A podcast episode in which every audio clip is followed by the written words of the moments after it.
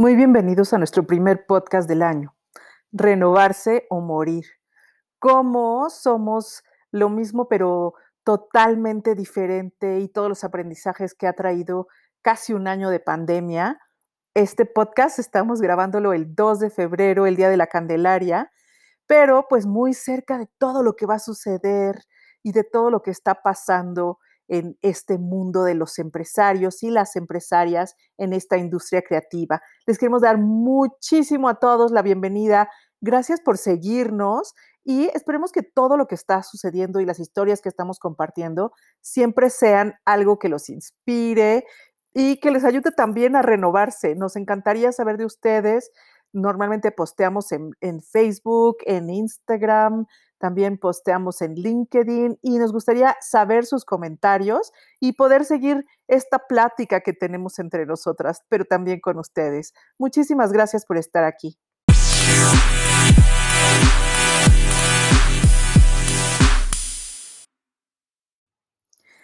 Y hoy, como siempre, tenemos a nuestras creativas y empresarias. Yo de verdad, a un año o más de conocerlas, estoy feliz y las admiro cada día más Penélope de la Madrid, de Abaca Interiores, increíble todo su trabajo del año pasado, verdaderamente búsquenla, vean sus redes sociales.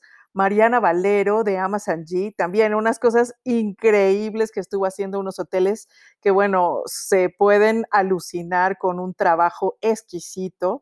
Mónica Bárcenas con Ula Light, de verdad es un agasajo ver sus redes sociales, eh, ver eh, el Instagram, las cosas que yo he visto y aprendido con ella. Hicimos un webinar, sabe muchísimo de todo. Virginia Velasco, bueno, o sea, si quieren saber de arquitectura y si quieren disfrutar y entender mejor, Art Difusión es el lugar para donde tienen que ir a ver, aprender y todos los arquitectos deberían de seguirla y ver cómo todo lo que ella hace a la hora de promocionar arquitectos en el mundo es una maravilla. Y por supuesto, los fabulosos productos de Olga Clemente de Intercambi, que son, bueno, alucinantes, para mí son fascinantes porque además cumplen con los estándares más altos de sustentabilidad y son divinos. Entonces, bueno, de verdad les invito a explorar a estas mujeres maravillosas y yo, Alicia Silva con Revitaliza Consultores, que también tenemos muchos anuncios este año. Ya empezamos a sacar certificaciones LEED y la verdad es que está súper fuerte esto de la sustentabilidad después de la pandemia. Creo que es muy, muy importante integrar estos conceptos de sustentabilidad y bienestar en todos los edificios. Y bueno, les damos la bienvenida como siempre, estamos muy emocionados de compartir este momento con ustedes. Gracias.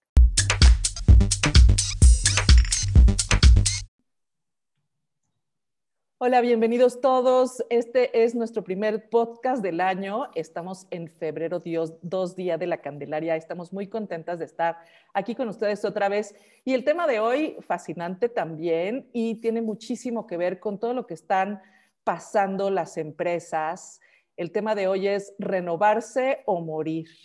Cómo nos transformamos, cómo somos lo mismo pero diferente y cómo este año de aprendizajes ha transformado quiénes somos como empresas, como personas, como todo lo que se aplique en nuestra vida y para eso tenemos a nuestras creativas y empresarias. El día de hoy, eh, pues quiero darle la bienvenida a Mariana para que nos platique cómo ha sido esta transformación, cómo ha sido esta renovación y qué le ha traído todo este replantear, empezar el año con un nuevo aire, pero con los conocimientos del año pasado. ¿Cómo estás, Mariana? Hola, buenos días, Alicia. Buenos días a, aquí a mis colegas y a todos los que nos estén escuchando. Eh, pues renovarse o morir, ¿no? Después del ajetreo y del tsunami del año pasado, yo me encontré con un enero que no se sentía como enero, o sea, con un enero que parecía todo menos el inicio de un año. Eh, un equipo que regresa después de una breve pausa, pero no regresan renovados, no regresan frescos, no regresan como llegan después de vacaciones. El entusiasmo bajo, empezamos un enero con un botón rojo, empezamos un enero con eh, con estrés de familiares que se les van enfermando. Entonces, es, difícil enfocar y plantear objetivos de, año nuevo cuando la gente no está presente. Están en cuerpo, pero no están en la oficina, ¿no? O, entonces, yo lo que hice fue soltar enero, o sea, permitir que, que, las cosas fluyeran y se acomodaran como van pasando el transcurso de los acontecimientos, eh, tratando de retomar. Pero este fin de semana que acaba de pasar, sí me tomé el fin de semana completo. Eh, eh, estuve trabajando con mis coaches en, en, lo que viene siendo un plan que se llama negocio por diseño. Finalmente cerramos no solo un año, cerramos una década. Estamos iniciando la siguiente década. La siguiente década nos va a presentar retos que jamás hayamos visto sin precedentes en, esta humanidad, ¿no? Vienen unas nuevas formas de trabajo, vienen nuevas, eh, la tecnología ya se implementa como, o sea, cambiando nuestra forma de vida. Y, y nos encontramos con una nueva generación eh, tomando las oficinas, tomando el trabajo, tomando el área laboral, eh, que ha sido influenciada por redes sociales en donde te han hecho parecer lo perfecto es lo único que vale la pena, lo bueno es desechable y todo lo normal pasa a ser aburrido, con una sobreestimulación constante y con una falsedad de una vida presente. ¿No? Entonces, tienes un equipo desmotivado porque empiezan a sentir que sus vidas eh, o son mediocres o son aburridas, cuando a través de redes sociales solo ves lo perfecto que está maquillado, ¿no? Entonces todo el mundo te vende una vida perfecta, tienes al que se está posteando en Tinder y se recarga en un Porsche que no es suyo, tienes al, o sea, tienes una serie de falsedades impresionantes y así como era el fake news, hoy es el fake life. Entonces estamos estimulados por, por vidas falsas y dirigir a un equipo así va a requerir un nuevo estilo de liderazgo. Va a requerir, o sea, ¿cómo me claro. voy a replantear yo? ¿Cómo, cómo, ¿Cuáles son mis objetivos? Me di cuenta que si yo no empiezo a cambiar o sea, mi rol como dueño de negocio y empiezo, ahorita no tanto, o sea, mi foco rojo no es el cliente ni cómo traer clientes, sino cómo poder anclar y arraigar al equipo. Eh, cómo, cómo poder hacer que volvamos a conectar entre nosotros, que podamos abrirnos y conocernos. Eh, entonces, definitivamente mi, mi, mi, reto y mi situación y en lo que tengo que replantear es, es mi liderazgo. Claro. O sea, mi liderazgo como, como coach, como mentor, como el, como el que desarrolla el equipo, porque quieras o no, cuando estás dirigiendo eres un punto de referencia, para bien o para mal, pero para todos ellos tú eres un punto de referencia, tu claro. estabilidad, tus valores, tu forma de pensar, eh, sí, o sea, todo. Entonces, ahorita, o sea, creo que se avecinan una ola de depresiones y de suicidios muy grande. Totalmente. Este, viene, viene, viene una, uno, el distanciamiento la sobreestimulación, el que parezca que la vida es perfecta, los que presumen de viajes, comidas, cuerpos perfectos, mindfulness, o sea, un estado que todavía a lo mejor no han alcanzado, el desarraigo eh, familiar, las pérdidas, o sea, viene una ola de depresión. Si no vamos preparando nuestro liderazgo para poder arraigar a nuestro equipo, yo creo que el reto de la próxima década es la salud mental. Claro. Definitivamente. Entonces, ¿Cómo puedes sacar un negocio adelante cuando la salud mental de tu equipo no es óptima? es, yo creo que es de los retos que nos está tocando vivir a todos y a todas como empresarias, porque además nos preocupa nuestra gente y nos preocupa qué es lo que está sucediendo con ellas, ¿no? Definitivamente eh, cada vez está más cerca eh, la muerte o la gente que se contagia o la gente que no sale o no se recupera y como tú dices, eh, pues es un reto estar siendo un líder positivo y de referencia. Penélope, me encantaría que nos platicaras qué es lo que te hace pensar esta transformación, este replanteamiento del liderazgo. Muchas gracias, Mariana. Hola, hola a todas. Yo quiero comentar eh, un poco el otro lado. Yo, yo, mi inicio de año, bueno, en realidad para mí los cambios son como muy constantes, ¿no? Creo que siempre me pongo en estas situaciones de, cambios y cuando ya todo está bien voy y como hoy me corto el pelo y entonces hago, hago algún movimiento que entonces me da como esta posibilidad o, o la obligación de volver a empezar todo, ¿no? Este, creo que, bueno, todos desde el principio de la, de la pandemia, que ya lo hemos estado platicando, ha habido cambios, ha habido como estos movimientos, igual toda la gente trabajando en, en mi estudio desde, desde su casa la verdad es que nos dimos cuenta que sí, que éramos muy, muy este, productivos de esta forma. Eh, a fin de, año, por, por, noviembre más o menos, mi project manager de nueve años me dice que se va. Entonces, para mí, este inicio de, de año era completamente otra cosa, algo que no conocía, eh, llega una persona que la verdad me dio mucha emoción que llegara. Eh, es alguien que yo conozco y que es mi amiga y que sé cómo trabaja, ha trabajado conmigo en algunos otros proyectos como Casa Design, que trabajó con Olga conmigo.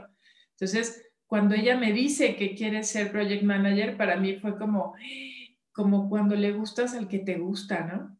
Entonces, eh, después de haberme ido a Tulum, que sí fue un cambio de vida, todo ese mes y medio que vi otra cosa, que cambié de ritmo, que cambié de aires, que cambié de proyectos, que regresé y mi equipo seguía bien, pero entra, regreso a las vacaciones, ¿no? A esta, a esta relajación, a este estar tranquilo. Yo sabía que al principio de año iba a ser un jalón bastante fuerte porque todo iba a ser nuevo. La project manager pues necesitaba, obviamente, a pesar de que es súper lista, súper movida, pues necesitaba guía. Y yo estaba súper dispuesta.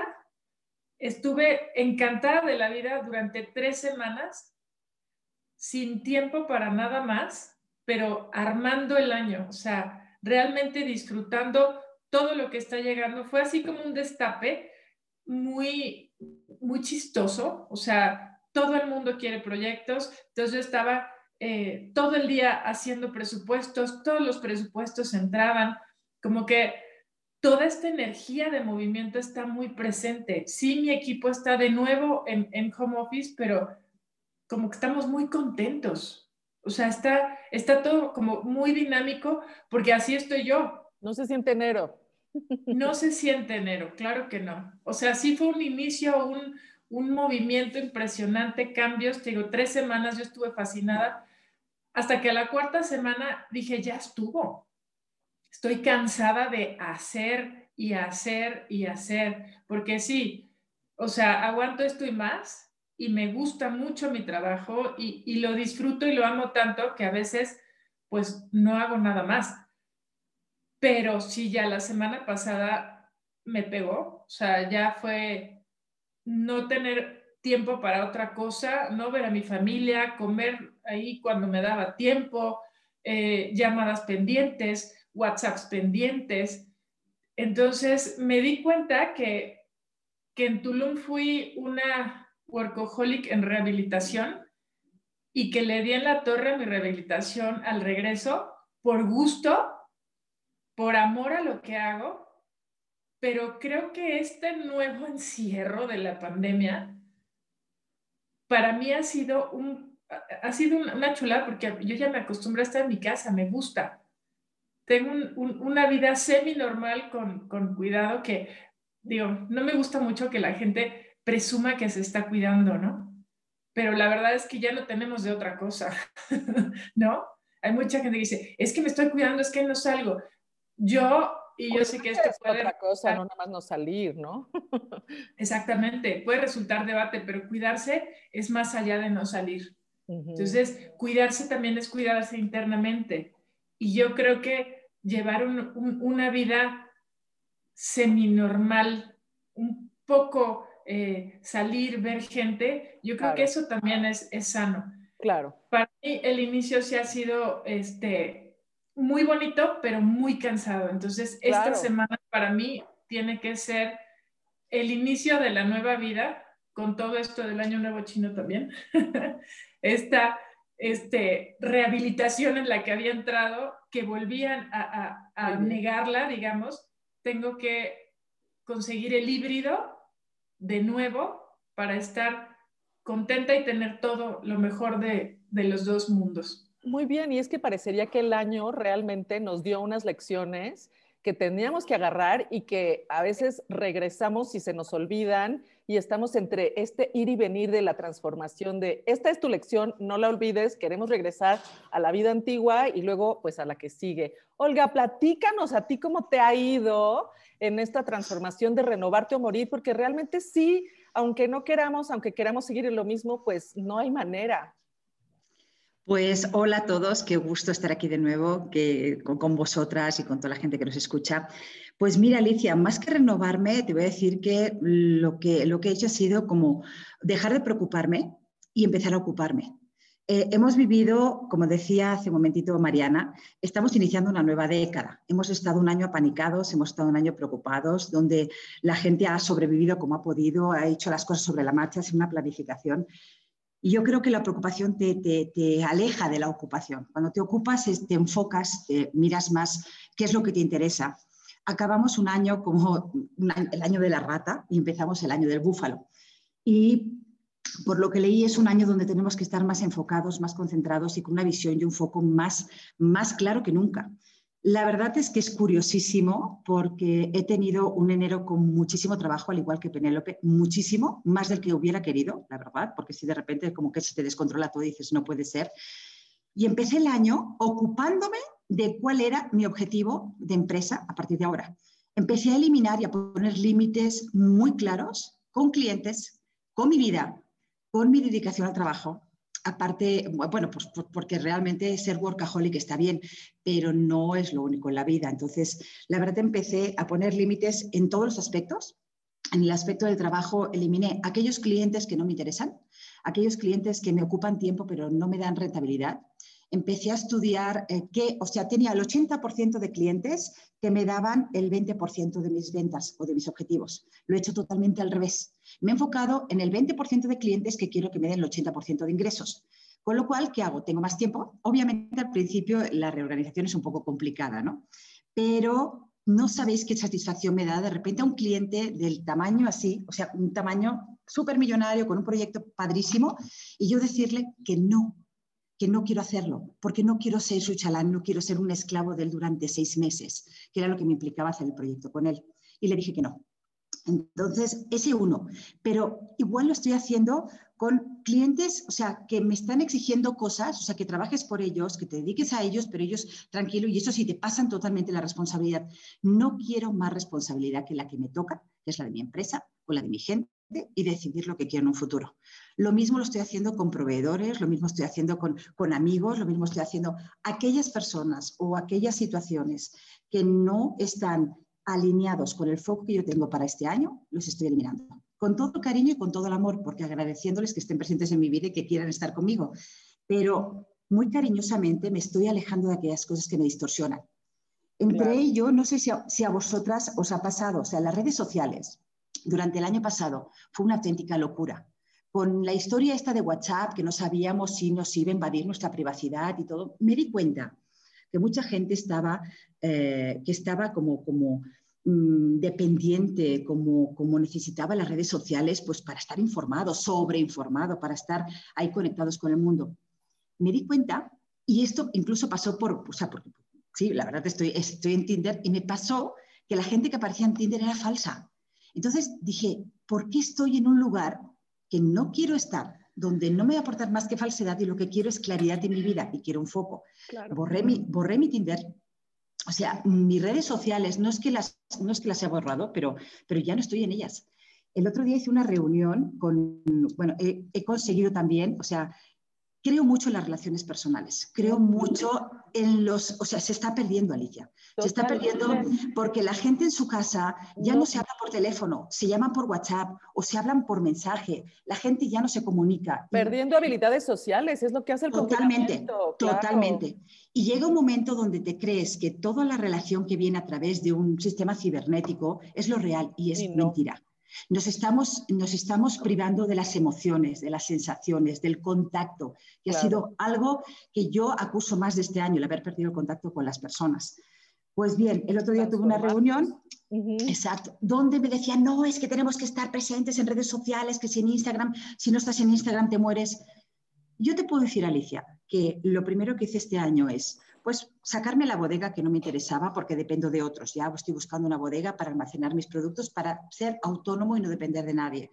El equipo de ventas he contratado a cinco personas nuevas, pero cinco personas nuevas, que son mujeres, con una capacidad impresionante, con una cantidad de contactos increíbles, y me he dado cuenta que lo más importante es el know-who.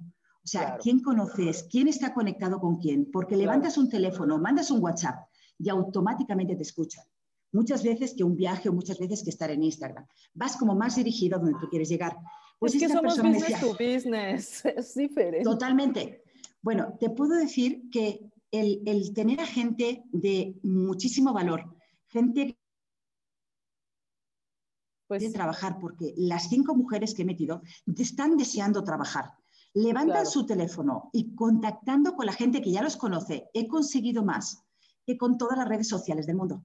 Entonces, ha llegado un momento donde, donde sí está bien, o sea, está bien, pero como que el planteamiento que tengo en estos momentos es, me voy a enfocar muy claro en lo que quiero conseguir. Quien no esté alineado con ese foco, pues lo siento mucho, pero, pero no puede estar conmigo. He tenido que despedir a una persona de mi equipo que hasta incluso me lo dijo, Olga, tienes toda la razón, porque esta persona nueva que has contratado no te va a dar los problemas que te he dado yo.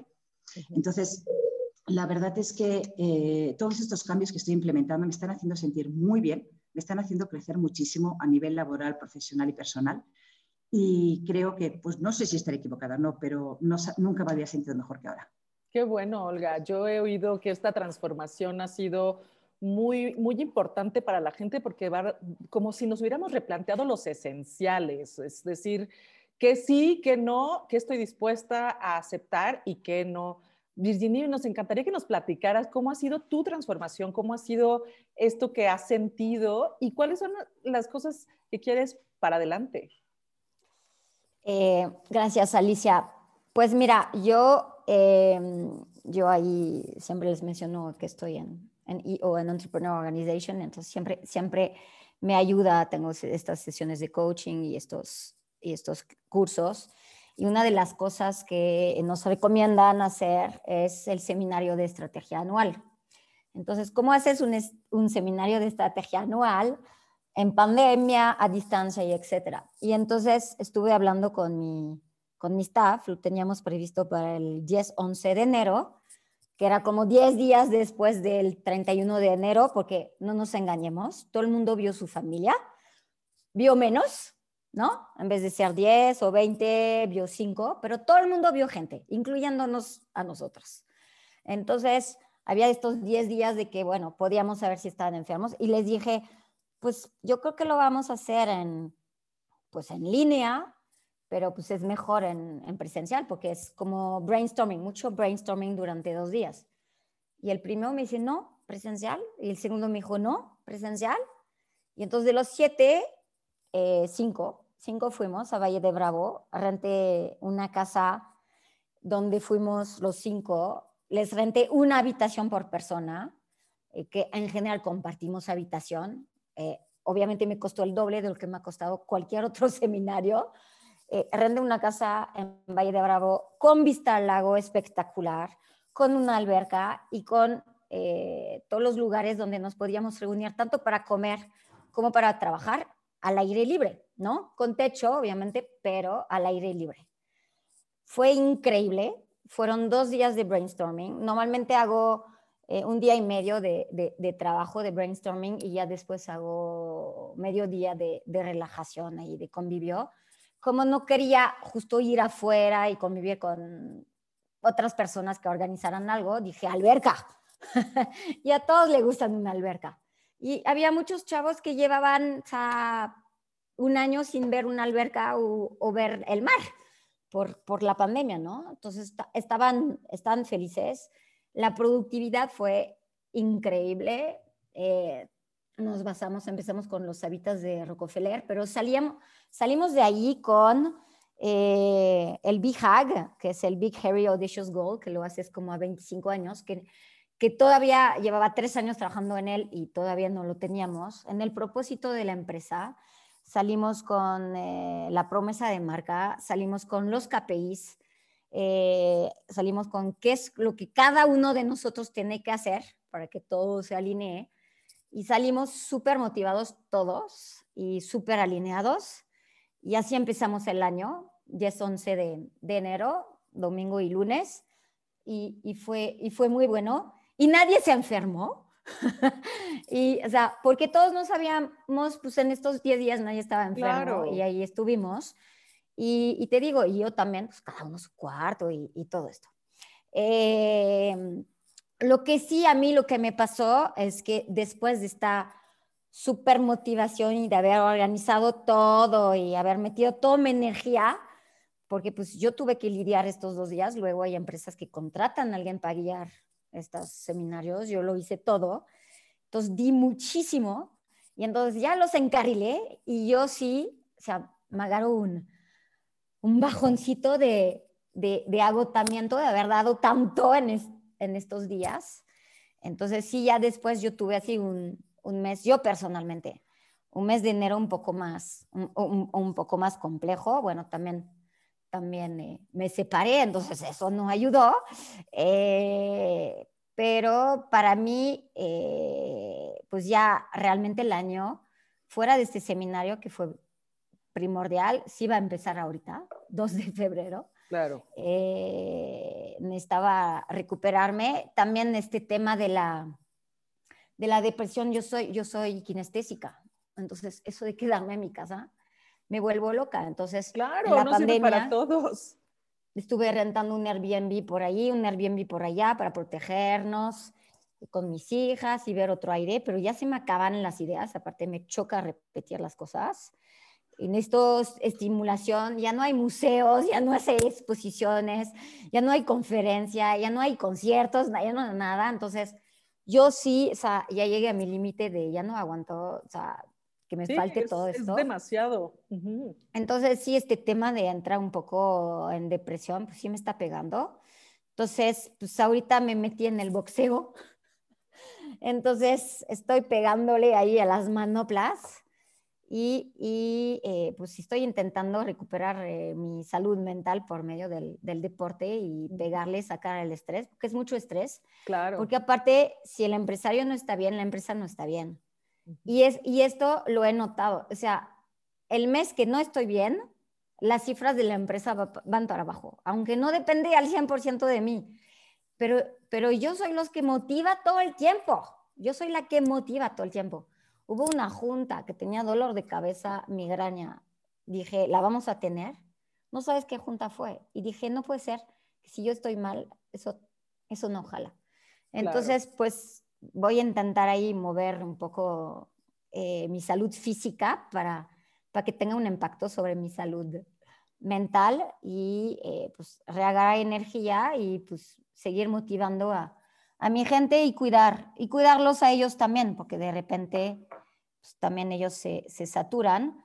Pero este viaje para ellos fue así como wow aunque estuvieron trabajando muchísimo estaban felices porque ya les estaba dando otra cosa, otro lugar, una vista, una alberca, y casi casi me agradecieron de ir a trabajar en domingo y en lunes, 10 eh, horas al día, porque ya los llevaba a Valle de Bravo, ¿no?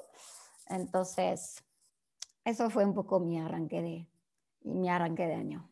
Muchísimas gracias. Me gusta escucharlas, sobre todo en el sentido que todos estamos hablando de la importancia de la conexión humana, de nuestra preocupación como empresarias de replantear este liderazgo, del, del work-life balance, de cuidarnos a nosotros mismos, de entender que esto pues se necesita planeación, se necesita pensar a dónde vamos. ¿No? Y nos encantaría, Mónica, que nos platicaras cómo ha sido tu inicio de año, cómo ha sido este eh, replantear ¿no? Porque pues tú has tenido retos totalmente distintos de que si se pueden abrir, que si pueden trabajar, que si no pueden trabajar. Platícanos un poco cómo ha sido este replantearse, transformarse. Eh, hola a todas, buenos días, qué gusto, qué gusto estar aquí con ustedes. Em, bueno, ya, ya lo decía Darwin, ¿no? O sea, las especies que sobreviven son las que se adaptan. Y este, yo siento que que nos toca, nos toca replantearnos justo eso, adaptarnos a los cambios, porque si no nos adaptamos nos vamos a morir. Y em, yo la primera vez que tuve que, hacer una transformación profunda en la empresa fue una transformación que venía de, de, dejar de trabajar, o sea, fue como la entrada de China a los grandes almacenes como Palacio de Hierro y Liverpool entró toda la mercancía china y nos desplazó a nosotros. Pero fue paulatino y hicimos un cambio de estrategia y dejamos de trabajar con ellos y entramos a trabajar en hotelería. Pero fue una cosa como más orgánica, un poco más inconsciente. O sea, fue, este, no fue planeado el cambio, fue simplemente como fluyendo y dejar, o sea, como más orgánico. Y este año yo siento que no es así, yo siento que obviamente eh, hay conciencia, mal, que bien estamos todos conscientes y con los ojos abiertos de cuáles son los cambios que queremos implementar en nuestra vida. Bueno, a veces la vida toma de por sí el cambio y ya lo pone, pero en este caso, eh, como empresa y como directora de la empresa, eh, sí, o sea, fue, ok, ¿cuáles son los, nuestros clientes son, siguen siendo hotelería y restaurantes que les está yendo súper mal. Entonces, o sea, es, ok, ¿qué, ¿qué, vamos a hacer para, para cambiar el rumbo de la fábrica y sobrevivir? Entonces, creo que una parte importante de este, de este renovarse o morir es la flexibilidad. O sea, es poder yo siempre estuve casada con una idea de, no tener distribuidores que revendieran muy caro el producto y siempre estuve como cerrada a esa, a esa posibilidad porque venía yo de una experiencia pasada en la que los distribuidores eran súper gandallas. Entonces, finalmente este año se están acomodando las cosas y se están acomodando de una manera linda para que eso suceda, para que podamos llegar a más casas y a más lugares a través de una red de distribuidores no gandallas. Entonces, tiene que ver, o sea, todo esto de la renovación, yo siento que tiene que ver un poco con dejarse fluir, pero con nuestras bases bien sentadas de hacia dónde vamos. Entonces, este, tenemos un pizarrón así en la fábrica, en las oficinas, y justo lo que, lo que hicimos fue poner en ese pizarrón los principios con los que nosotros nos gusta trabajar. Para que ahora que tenemos eh, estas personas interesadas en, la marca y, en hacer marca con nosotros, pues sepan cuáles son nuestros principios y hacia dónde queremos ir para que estemos alineados con estos nuevos cambios y para que además eh, haya conciencia desde el punto de vista de, aplicarle esa conciencia a los cambios. Otra de las cosas que nunca, que no me gustaban, o sea, que es las cosas que más odio de todas, es correr gente en la fábrica. Y empecé el año diciendo, a ver, ¿quién no le está echando todas las ganas? Todo el año pasado eh, sobrevivimos completo, toda, toda la pandemia estuvimos, todo el equipo completo, paga, o sea, cobrando el 100% de los sueldos. Los tres meses que hicimos de, este, una rebaja, en cuanto se pudo, cubrimos esa, esa diferencia. Entonces la gente y el equipo están contentos y están valorando su trabajo, pero la gente que no lo estaba, y me costó muchísimo trabajo, fue, fue una cosa de la semana pasada, pues sí despedí a una persona que era la más cara de todo el equipo y que no le estaba echando, o sea, que no se había integrado y que no compartía como los valores que habíamos puesto en ese pizarrón. Entonces, pues eso, es cambio con conciencia, transformación con flexibilidad. Muchísimas gracias y me encanta escucharlas porque pues también te hace replantear. La verdad es que a mí en Revitaliza me ha ido muy, em, muy diferente a lo que tenía como expectativa. La verdad es que yo cerré el año pensando que tenía un equipo fuerte, estable emocionalmente y la verdad es que eh, se tronaron completamente en estas, en, estas en estas fiestas, en estas reuniones, porque pues son gente que está muy activa en redes sociales, que se contamina. Y una de las cosas más fuertes que aprendí es que no hay una educación hacia el pensamiento crítico. ¿A qué me refiero con esto? Yo llevo 20 años haciendo la sustentabilidad del mundo y pues siempre fui la cultura alternativa, siempre cuestioné cómo se construía, cómo consumíamos, cómo nos educábamos. Eh, siempre cuestioné absolutamente todo y me di cuenta que tener un pensamiento crítico, pues muchas veces te hace ir en contra de la cultura, ¿no? Y te hace estar replanteando si las cosas que se están haciendo son correctas o no. Por supuesto que jamás me creo las noticias, siempre estoy buscando una alternativa, pero yo pensaba que mi, que mi gente pues se dedicaba a la sustentabilidad, era obvio que tenía pensamiento crítico y justamente en este regreso me di cuenta que no, que ya es gente que llegó a la sustentabilidad cuando estaba muy establecida en el sistema, cuando era hasta chic y fashion. Y eh, que no tenía este pensamiento de cuestionar, porque en realidad estamos cuestionando todo, cómo se hacen los materiales, su ciclo de vida, de dónde vienen las cosas, el aire que respiramos, todo se cuestiona y el pensamiento crítico es algo que está siempre cuando estás haciendo cosas de innovación. Pero si tú, eh, me, costó eh, algo, nosotros tenemos normalmente nuestra planeación estratégica en enero, pues resulta que todo el equipo estaba aterrado, que nadie quería venir a la oficina, sobre todo la gente más educada o los seniors, estaban totalmente tronados con esta parte que dice depresión, Mariana, mucha gente eh, pues ya afectada emocionalmente, diciendo, no, no, no, yo estoy bien, este, sigo mi vida, hago todo, pero no quiero ir a la oficina. Me voy a fiestas, voy con amigos, tomo cursos de acrobacia, este, pero no quiero ir a la oficina. Pero yo soy muy científico, le creo a todo lo que dice el novedades, el sin embargo, el país, o sea, todo eso, y aunque tengo otras fuentes, no las estoy consultando y no estoy cuestionando si lo que me están diciendo es realmente cierto, ¿no? Entonces, sí ha sido una cuestión muy fuerte eh, de, entender quién es mi gente y entender que tengo que hacer como todo este replanteamiento porque hay depresión, sí existe, todo el mundo dice que no, pero les ves las, las ojeras aquí. Hay pérdidas de habilidades sociales, hay pérdidas de integración en el equipo y sobre todo muchísima resistencia porque esto de la pandemia se volvió algo político o emocional.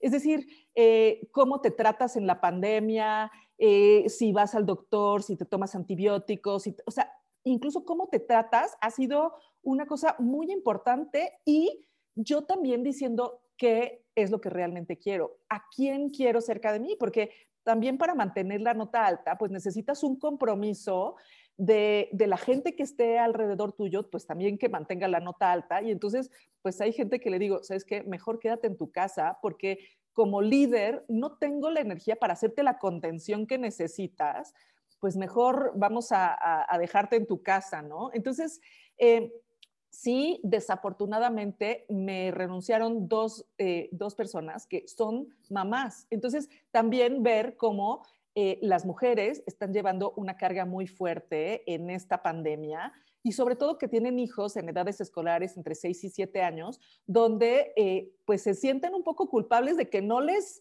da el tiempo para estar viendo las, o sea, casi casi que les toca ser maestras y profesionistas y todo, y se sienten sobrepasadas, ¿no? Entonces, como que aguantaron bien el año pasado, pero este año se sienten completamente sobrepasadas y si ven algo que se pueda hacer, pues lo están haciendo. Y también me tocó ver como a Mónica, pues dejar ir gente que la verdad estaba haciendo un trabajo completamente mediocre y que de verdad tienes que decir a quién sí voy a apoyar y a quién no puedo apoyar. Entonces, en este renovarse o morir, sí creo que quiero trabajar muchísimo, como, como dicen también ustedes, este enero no se sintió como un enero, tuve muchísimo trabajo, estoy ahora haciendo cosas que nunca había hecho, eh, me está tocando llevar todo un fondo, una fibra muy grande de todo lo que es sustentabilidad y decidí llevarlo yo, que yo antes era como más operativo. Estoy emocionada porque es como si hubiera entrado a un nuevo trabajo y me tiene súper emocionada. Pero entonces toda esta parte de gestión de la gente, pues no tengo tanto, tanto, tanta energía, ¿no? Entonces, como dicen, cuidar el liderazgo también significa cuidarte a ti, eh, replantear cómo te vas a renovar es muy importante y renovar tus valores, tu vida, tu equilibrio y decir qué sí quiero y qué no quiero. Y pues sí, a mí lo que más me preocupa en esta renovación es cómo le vamos a hacer para cuidar esta parte mental, de, de, nuestros colaboradores, que pues para mí sí siento que se me tronaron tremendamente en ese inicio de año y que me está costando encontrar estrategias para levantarlos, pues porque porque hay muchas pérdidas, ¿no? Pérdidas de familia, pérdidas de gente cercana, este, y, pues cómo, cómo podemos seguir en el cómo sí, ¿no? Siempre como empresaria uno quiere estar en el cómo sí le vamos a hacer,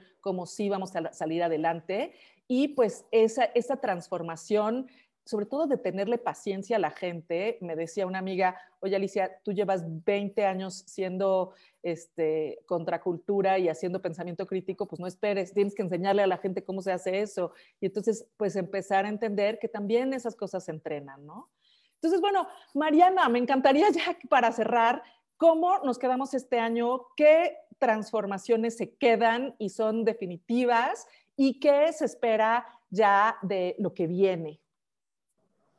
Este, después de lo que escuchamos. Me escucharte, me encantó escucharte ahorita que decías que la gente no le enseñan el pensamiento crítico. La realidad es que como personas no nos enseñan a nada de las habilidades que realmente necesitamos para vincularnos. Eh, no nos enseñan a escuchar, no nos enseñan a vocalizar, no nos enseñan a pedir, no nos enseñan a analizar y, son, y son basic skills si quieres sobrevivir en un mundo laboral, ¿ok? Entonces, eh, yo me quedo con un proyecto que quizás tome una década, que es el de, el de empezar a educar a la gente. Y la primera que se va a empezar a educar soy yo, porque pues, a ellos no los enseñaron, pero a mí tampoco. Y no quiere decir que yo, porque dirija el negocio, yo estoy educada y tengo las habilidades que requiero para poder llevarlo al siguiente nivel. Entonces yo empiezo eh, a, prepararme yo. En, mi primer objetivo es despedirme de la, del estereotipo de mujer alfa, que está muy, o sea, las mujeres empresarias y siempre las ves en las películas y en Netflix y en todo, como la mujer que va en el pasillo corriendo, inaccesible, rígida, perfecta, con la pestaña parada y todo el mundo va corriendo al lado de ella en la oficina preguntándole cosas, ¿no? Y siempre lo ves en todas las películas y series y ahorita está, la semana pasada me hicieron un tratamiento médico y para distraerme del dolor me pusieron eh, Netflix, ¿no? estaba viendo esta serie de Ludwika Paleta en donde ella es empresaria y vuelve a ser esa, ese estereotipo, ¿no? Ese estereotipo de yo, la mujer perfecta, estructurada, inaccesible, no siento, ¿no? Entonces, yo me quiero despedir de, de, esa, de esa ideología en la oficina. Yo quiero integrar la parte mística, dulce eh, de mi esencia, a, quiero llevarla a la oficina. O sea, quiero llevar esa parte vulnerable de, a ver chicos, yo estoy dirigiendo acá, pero no tengo todas las respuestas y estoy aprendiendo con ustedes también a dirigir una empresa, a, a construir un negocio, a crear una cultura laboral. Entonces, yo me llevo como mi siguiente reto la claridad de, de autoeducarme en esas habilidades, en, en vincular, en, vincularte emocionalmente, en eh, comunicación, en escucha, en, eh, en dejar de, dar respuestas y empezar a hacer más preguntas hasta que la gente encuentre las respuestas y que ellos mismos vayan ganando autoconfianza. Porque los, mi, liderazgo en los últimos cinco años siempre ha sido un yo tengo la respuesta y se hace lo que yo digo, porque llegan a preguntarme todos y yo les respondo en lugar de hacer que ellos piensen, en lugar de ah, poner los planteamientos para que ellos encuentren sus propias respuestas y ser los autosuficientes. Entonces, mi, mi, mi, reto el próximo año es dejar de ser el mejor eh, empleado de mi negocio y dejar, dejar de ser esclava de mi negocio. Para eso tengo que aprender a capacitarme, a cuestionar y hacer las preguntas estratégicas para que ellos encuentren las respuestas, para que ellos empiecen a solucionar y empiecen a tomar responsabilidad. Entonces, eh, eso, esos son mis retos, es, es, eh, es, esta integración, es hacer una empresa más, más humana, lo cual es un reto enorme en el mundo en donde la gente está perdiendo las habilidades sociales. Y la semana pasada tuve un incidente ya fuerte donde tuve que hablar con todos y les dije, o sea, ¿cómo creen que, ya, cómo creen que me siento si les estoy hablando, le estoy pidiendo un minuto y no quitan la, cara de su computadora, no me dan, no me miran a los ojos, no, no me ven? O sea, o sea, yo les, dije, cuestionense, esta empresa está enfocada a sacar la mejor versión de cada uno y empiezo por mí. Y si ustedes no están enfocados en ser una mejor versión de ustedes mismos, no estamos alineados con los valores. Y buscan donde quieran trabajar, y si quieren ser invisibles toda la vida y no vocalizar nada, busquen un lugar en donde existen esos lugares. Y, y, el nombre del año, cada año le ponemos un nombre al año, es este, la Liga de Cambio 2021, visualización, vocalización e integración. Entonces, todo lo, todo lo que planteamos en la empresa gira alrededor de esto de podernos poner visibles y también poner la empresa visible en el mercado, poner, eh, ser visibles con el cliente, ver al cliente, o sea, visibilidad, pero no visibilidad virtual, visibilidad con presencia, estar presentes. Entonces, ese, ese, ese es el, el, el, reto del año y esto es lo que me estoy planteando para, para la próxima década, es, es cambiar eh, el liderazgo para, para poder educar, porque uno como jefe siempre espera que los demás sepan. ¿Cómo no escuchan? ¿Cómo no piensan? ¿Cómo no analizas? ¿Cómo no esto? Nadie los enseñó. Saben habilidades técnicas, pero no saben habilidades humanas. Claro, y es que verdaderamente en el liderazgo, en la transformación, en la renovación, yo creo que eso es lo que más nos ha traído esta pandemia, entender que necesitamos verdaderamente transformarnos desde adentro, porque si no, no vamos a llegar a ese futuro que queremos lograr juntos. Platícanos, por favor, Penélope, cómo estás viendo esta transformación después de todo lo que has oído, porque siempre es regenerador escucharlas. Es que es súper bonito escuchar como todas las partes de cada uno, cuando hay contrastes o cuando hay similitudes. En el caso de mi equipo, creo que este cambio las ha, es que casi todas son mujeres, hay un hombre, entonces nosotros hablamos en femenino, pero casi todas están como más, más integradas. Eh, se, ha, visto como este esfuerzo de parte, de parte mía y de parte pues de toda la gente que estamos organizando, el, asesor financiero, eh, la nueva project manager, de verdad se nota que no hemos parado y creo que lo están valorando. Sabes que este, este año me di cuenta que, que algunas lo que necesitaban eran retos, eran proyectos que, que las despertaran, como por ejemplo la, la diseñadora este, gráfica, que es eh, pues la que diseña toda la información, temas de redes, eh, presentaciones, estamos haciendo la página. Entonces, eh, esta pobre dependía de mí. Yo era la que le revisaba, yo era la que le llevaba los tiempos, entonces pues obviamente estaba un poquito al garete. Y ahora haberla metido, que siempre fue lo que tuvimos que, haber hecho, haberla metido en cronogramas junto con todo el resto del equipo, hace que esté tan motivada. Entonces, el hecho también de estar viendo a mi gente motivada, yo, sé que es primero el huevo o la gallina, ¿no? Yo estoy motivada, mi gente está motivada, yo los veo a ellos y entonces más quiero hacer cosas, ¿no? Este, pero como decía hace rato, ya después de, de tres semanas de, de, intensidad, dije, ok, yo ya necesito regresar a estar motivada pero con otras cosas, no solo con el trabajo. Y creo que esta, esta parte que decía Mariana, que a veces nos faltan eh, capacidades eh, a todos como de, intercambio, interpersonales, sí se puede ir checando eso. Eh, la verdad es que no todos somos expertos, pero siempre creo que si tú entregas lo mejor de ti, tiene que llegar lo mejor de las otras personas. Y no siempre es fácil porque hay veces que quieres ahorcar gente y porque a veces tú eh, crees que van a reaccionar como tú reaccionarías, ¿no? O que van a hacer lo que tú haces. Pero cuando te das cuenta que no, no toda la gente va por ahí con malas intenciones, cuando, cuando, o sea, en algún momento yo decía, es que se más que no están trabajando como tienen que trabajar, tal, tal. Y ahora me doy cuenta que están cumpliendo, están cumpliendo y no me importa si lo hacen a las 11 de la mañana o a las 11 de la noche, están cumpliendo y están, estamos motivados y creo que todo eso ha sido como este círculo virtuoso de, de generar más. No sé si también es eh, como un poco a lo que me dedico, ¿no? A, diseñar espacios para vivir y la gente se dio cuenta que necesitaba espacios correctos para seguir viviendo en, todos los aspectos, o sea, vivir, eh, no sé, ahorita no se puede vivir en los hoteles o no se puede vivir en los restaurantes, que es una hora o dos días o lo que sea, todos los también se viven pero creo que el, estar más en contacto con nosotros y dentro de nuestras casas para nosotros como interioristas sí ha sido muy sanador, muy sanador.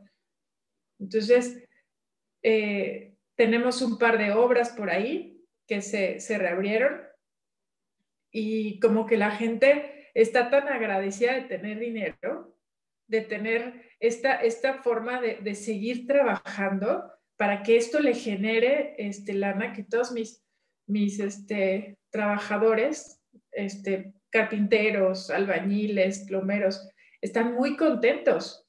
Entonces, mi, mi inicio de año ha sido, ha sido muy feliz, o sea, estoy como trabajando en muchas cosas, eh, cambiando mucho, muy cansado, pero yo creo que eh, de todo, de todo podemos encontrar como ese tipo de, de, cosas buenas, de todo, de todo. No, y es que el agradecimiento de la gente cuando les das dando trabajo es súper inspirador. A mí es lo que me ha pasado, es que cómo es posible que no todos sean agradecidos, ¿no? Entonces, pues es bueno escuchar que sí hay gente agradecida en todos lados. Me encantaría, Virginie, que nos platicaras cómo ha sido esta transformación, ya que después de esta planeación, después de todo esto, ¿qué, se transformó completamente en Artifusión? Pues, mira, yo el año pasado tuve a dos personas que justamente no aguantaron la presión, pobrecitos, tenían todavía su trabajo y 100% de su sueldo, pero era mucha presión. Entonces se fue, pero se fueron y me hicieron un súper favor. Entonces yo tengo dos chavos súper motivados que entraron hace tres meses y están con unas pilas y, y fue bonito en, en, esta, en esta junta eh, escuchar a los que tenían un poquito más de antigüedad pero pues la verdad renové 80% del personal porque se fueron, o sea, pero están agradecidos y están motivados y los que se quedaron dijeron, qué bonito equipo tenemos, tenemos un equipo mucho más motivado y mucho más, se apoyan los unos a los, a los otros, trabajamos más que nunca en, en binomios eh, y entonces muchísimas de los trabajos que hacemos los hacemos en binomios entonces, nunca estás, casi nunca estás solo resolviendo algo, ¿no? Eh, hablaban del pensamiento crítico. Eh, yo la ventaja que tengo es que vengo de una educación francesa, donde desde que estás chiquitito, eh, sí, te enseñan el pensamiento crítico, te empiezan a, analizar, a, escuchar, tienes unos exámenes donde te dicen eh, compara la dictadura de Hitler con la de Stalin, o sea, wow. Eh, entonces, el pensamiento crítico, yo, yo, crecí un poquito con eso, pero yo no lo estaba aplicando mucho con mi staff y, de hecho eh, está chistoso porque justo en estos últimos meses, en vez de resolverles la vida, como decía Mariana, y tengan las respuestas a todo, ya les estoy diciendo qué harías tú, qué piensas hacer para resolverlo. Y es como, eh, mm, pero, pero ya, ya, ya están, están empezando a, a, Yo siempre les digo, hay que buscar soluciones. A mí no me lleguen nada más con el problema. Lleguenme con soluciones, igual y hay varias, igual y al final las platicamos y al final la decisión las tomamos los dos, eh, pero pues sí, sí que, que, vayan proponiendo. Y en este brainstorming, pues muchas de las cosas era ¿tú qué harías?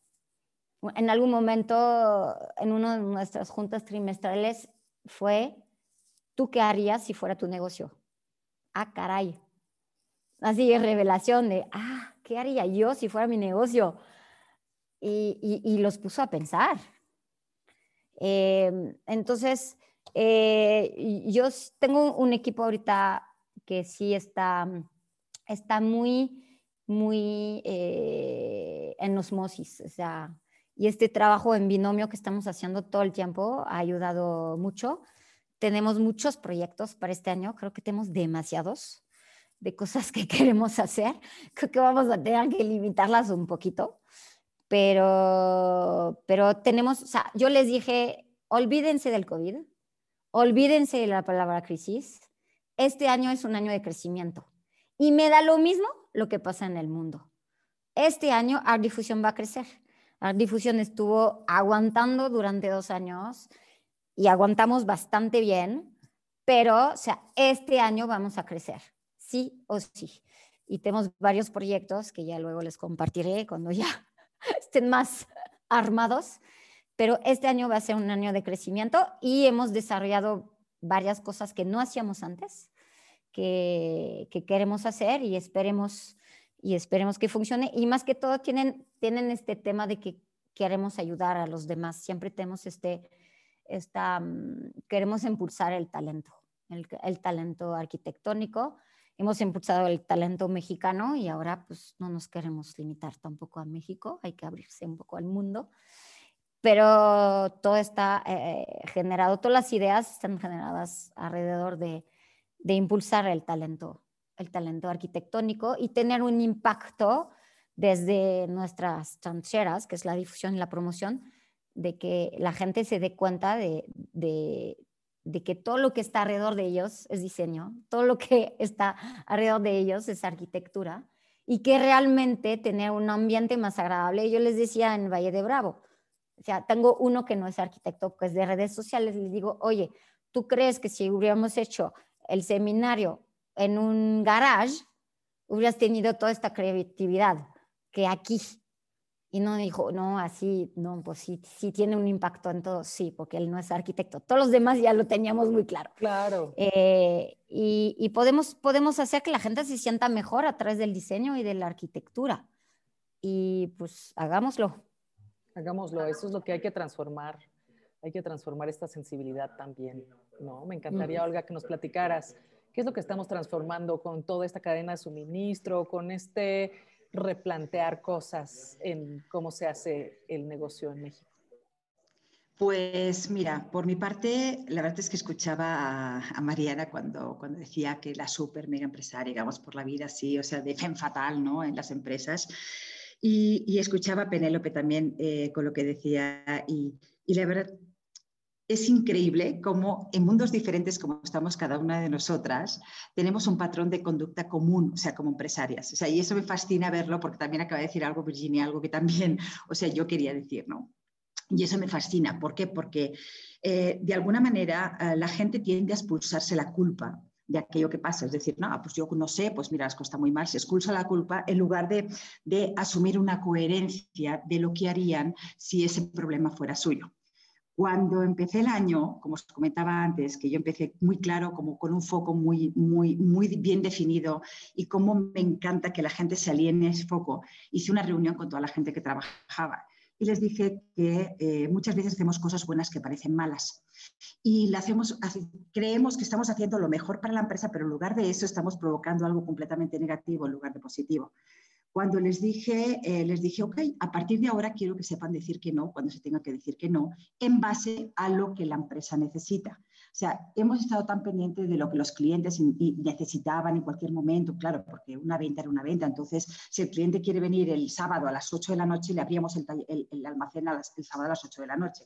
Llega un momento donde les he dicho ya no, o sea, la empresa para su salubridad necesita tener un horario, una disciplina, un control, una organización y eso parte de vosotros.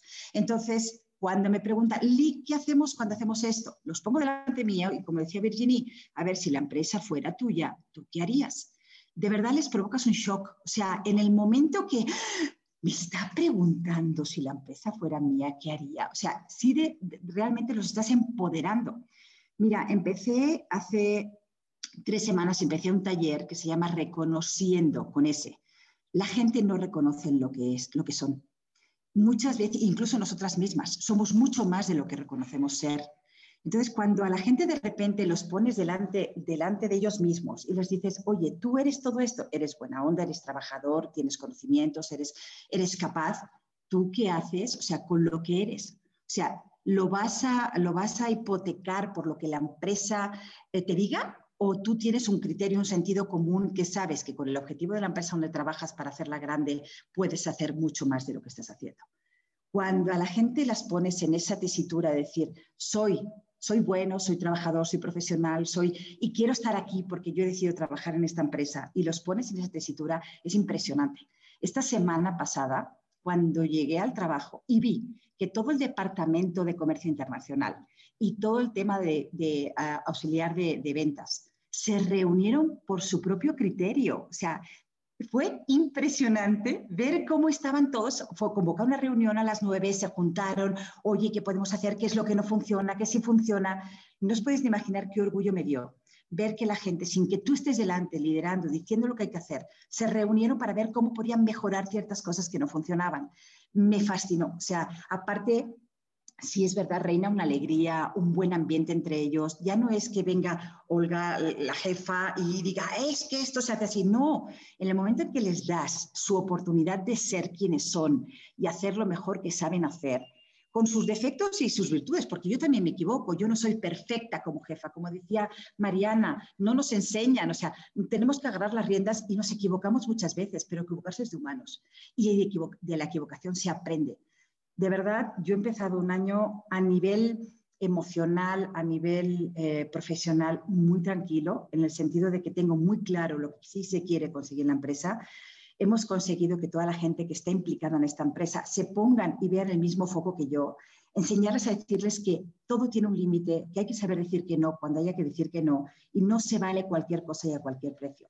Que nuestro tiempo es lo más importante que tenemos y tenemos que saber utilizarlo bien. Y la verdad, yo te puedo decir, Alicia, que a mí me está funcionando muy bien y el hecho de, de tener un personal motivado es lo mejor que me está regalando este año. O sea, eso fue como esta transformación desde adentro que pudiste hacer, ¿no? O sea, como dejar de tolerar gente que estaba a medias, que no, que no hacía las cosas. Platícanos, Moni, ¿cómo ha sido para ti esto? Eh, para mí, empecé, bueno, cerramos el año, el año pasado con la fiesta de, de Navidad y para mí fue muy bonito. Bueno, siempre me da un poquito de trauma que no sé bailar, que no sé bailar como, como, como, los, como los obreros o como, o sea, que saben bailar súper bien. Y entonces, bueno, cada año les digo que tengo que tomar clases, pero este año me atreví, fui un poquito valiente y bailé con algunos de, de, de, la gente de fábrica. Y uno de ellos, el, con el pintor, eh, estaba muy agradecido y por primera vez bueno, fue una fiesta de Navidad completamente sencilla, sin rifas, sin eh, uniformes, sin despensas, sin alguien del, equipo, alguien mismo hizo unos tacos y, fue lo que, o sea, una fiesta muy sencilla, muy poco pretenciosa. Y lo más bonito de esa, de, de esa fiesta fue que, primero, tenía yo muchas cosas que decir y sobre todo agradecimiento con, con poder haber sobrevivido este año, o sea, el, 2020. Y este, este pintor se agarró el corazón y me dijo que, que estaba contento por, primero porque estaba yo bailando, les da mucha risa que, que, bailo de una manera que todavía me falta aprender. Y segunda, que, que pudieron tener trabajo y tener y cobrar sus quincenas todo el año, ¿no? Y después este mismo pintor, hace dos semanas, eh, estaba en el hospital con COVID. Y ya tuvimos la experiencia de una muerte el año pasado. Entonces estaba yo extremadamente preocupada. Y también todo lo, todo lo malo que son las redes sociales, eh, la verdad es que también tienen cosas buenas porque todo el equipo estuvimos mandándole mensajes eh, al pintor y cómo va así, y nos mandaba fotos y nos mandó un video que me partió el corazón de cuando ya eh, salen del centro de COVID, eh, hacen, tienen una, una campana y entonces todos los que están adentro oyen cuando alguien sale de, de terapia intensiva, ¿no? Entonces, pues fue muy bonito ver que todos estábamos apoyando a Artemio de que saliera de, esa emergencia sanitaria y, de, del centro Banamex, que la verdad es que sí funciona. También hay que, hay, también hay que decirlo que sí jala, ¿no? Entonces, eh, pues empecé el año bien contenta y, y sintiendo que, pues sí, que sí hay un equipo y que estamos ahí y que estamos echándole ganas y que quién sabe qué vaya a pasar en el 21, pero yo le tengo muchas, muchas ganas y, sé que va a ser un año, por lo menos va a ser un año lleno de retos, pero va a ser un año en el que en el que nos vamos a poner a prueba nosotras como empresarias, porque está bien difícil y todo está hecho bolas y nos deben, todos nos deben y nosotros debemos y todo está hecho bolas, pero siento, y a pesar de todo, que va a ser un buen año y tengo, tengo ganas de este 21, tengo ganas. Qué bueno escuchar esa parte optimista. Yo creo que esa es como un trademark de toda la gente que es empresaria. O sea, si no eres optimista, es muy difícil que puedas estar eh, teniendo una empresa, ¿no? O sea, yo sí empecé un poco retada, te digo, por un lado mi gente bastante deprimida y por otro lado también con todas estas nuevas legislaciones, que si la nueva legislación del telecommute, entendiendo con el abogado que en realidad pues no aplicaba porque es emergencia nacional y emergencia sanitaria y no aplica, tú no contrataste a la gente para eso, replanteando también eh, cómo queremos trabajar con esta paciencia. Yo sí estoy muy renovada a mi sector que tiene que ver con la construcción sustentable, está más fuerte que nunca, es una presión internacional de que todo se convierta a la sustentabilidad y eso no saben cómo me emociona. También muy sorprendida porque tenemos muchísimo trabajo, así como a ustedes les pasa. Este, no siento que sea enero, en realidad yo siempre tengo retos para pagar las nóminas en enero y febrero y ahorita estamos fuertísimos, muy sorprendidos porque están por fin moviéndose. Yo creo que el último semestre o el último trimestre del año pasado se estancaron muchas cosas y ahorita tenemos muchas cosas en la fila. Entonces, eh, veo que va a ser más que nada un año de mucho trabajo, mucho trabajo interno y mucho trabajo externo y mucha paciencia y que no vamos a ver luego, luego las cosas. Creo que el agradecimiento va a ser como el trademark de este año también. O sea, la gente que no sea agradecida con lo que tiene, pues no lo merece realmente. Y eh, también un año de mucho compromiso, porque más que nada este crecimiento que veo este, va a ser como con mucha impecabilidad. Antes crecíamos, antes teníamos gente, pero ahora como que no se acepta que no sea bueno y que no sea comprometido. O sea, siento que estas cosas que, que son por dentro, como dice Mariana, lo fake es, es, tan evidente, tan grotesco, que lo empiezas a reconocer muchísimo más rápido. Entonces, bueno, yo quiero agradecerles, ojalá que hayamos inspirado a mucha gente, la transformación viene por dentro y bueno, para tener empresas realmente hay un temple y una búsqueda siempre de cómo sí. Muchísimas gracias a todas, gracias por estar aquí y gracias por escucharnos a todos. Nos vemos. Como siempre cerramos este podcast con muchísimos aprendizajes. Espero que ustedes también se sigan transformando, sigamos sobreviviendo, pero también haciendo una vida y un futuro del que queremos ver y no pensar que el futuro es lo que va a pasar, sino lo que vamos a hacer. Muchas gracias a todos por estar con nosotros. No se pierdan nuestros próximos podcasts. Seguramente vamos a tener algo muy especial para ahora que cumplimos un año de podcast. Y pues les mandamos un abrazo y síganse cuidando muchísimo y haciendo muchísimos empresas creativas y de esta industria maravillosa o de la que ustedes hayan escogido. Muchas gracias por estar con nosotros.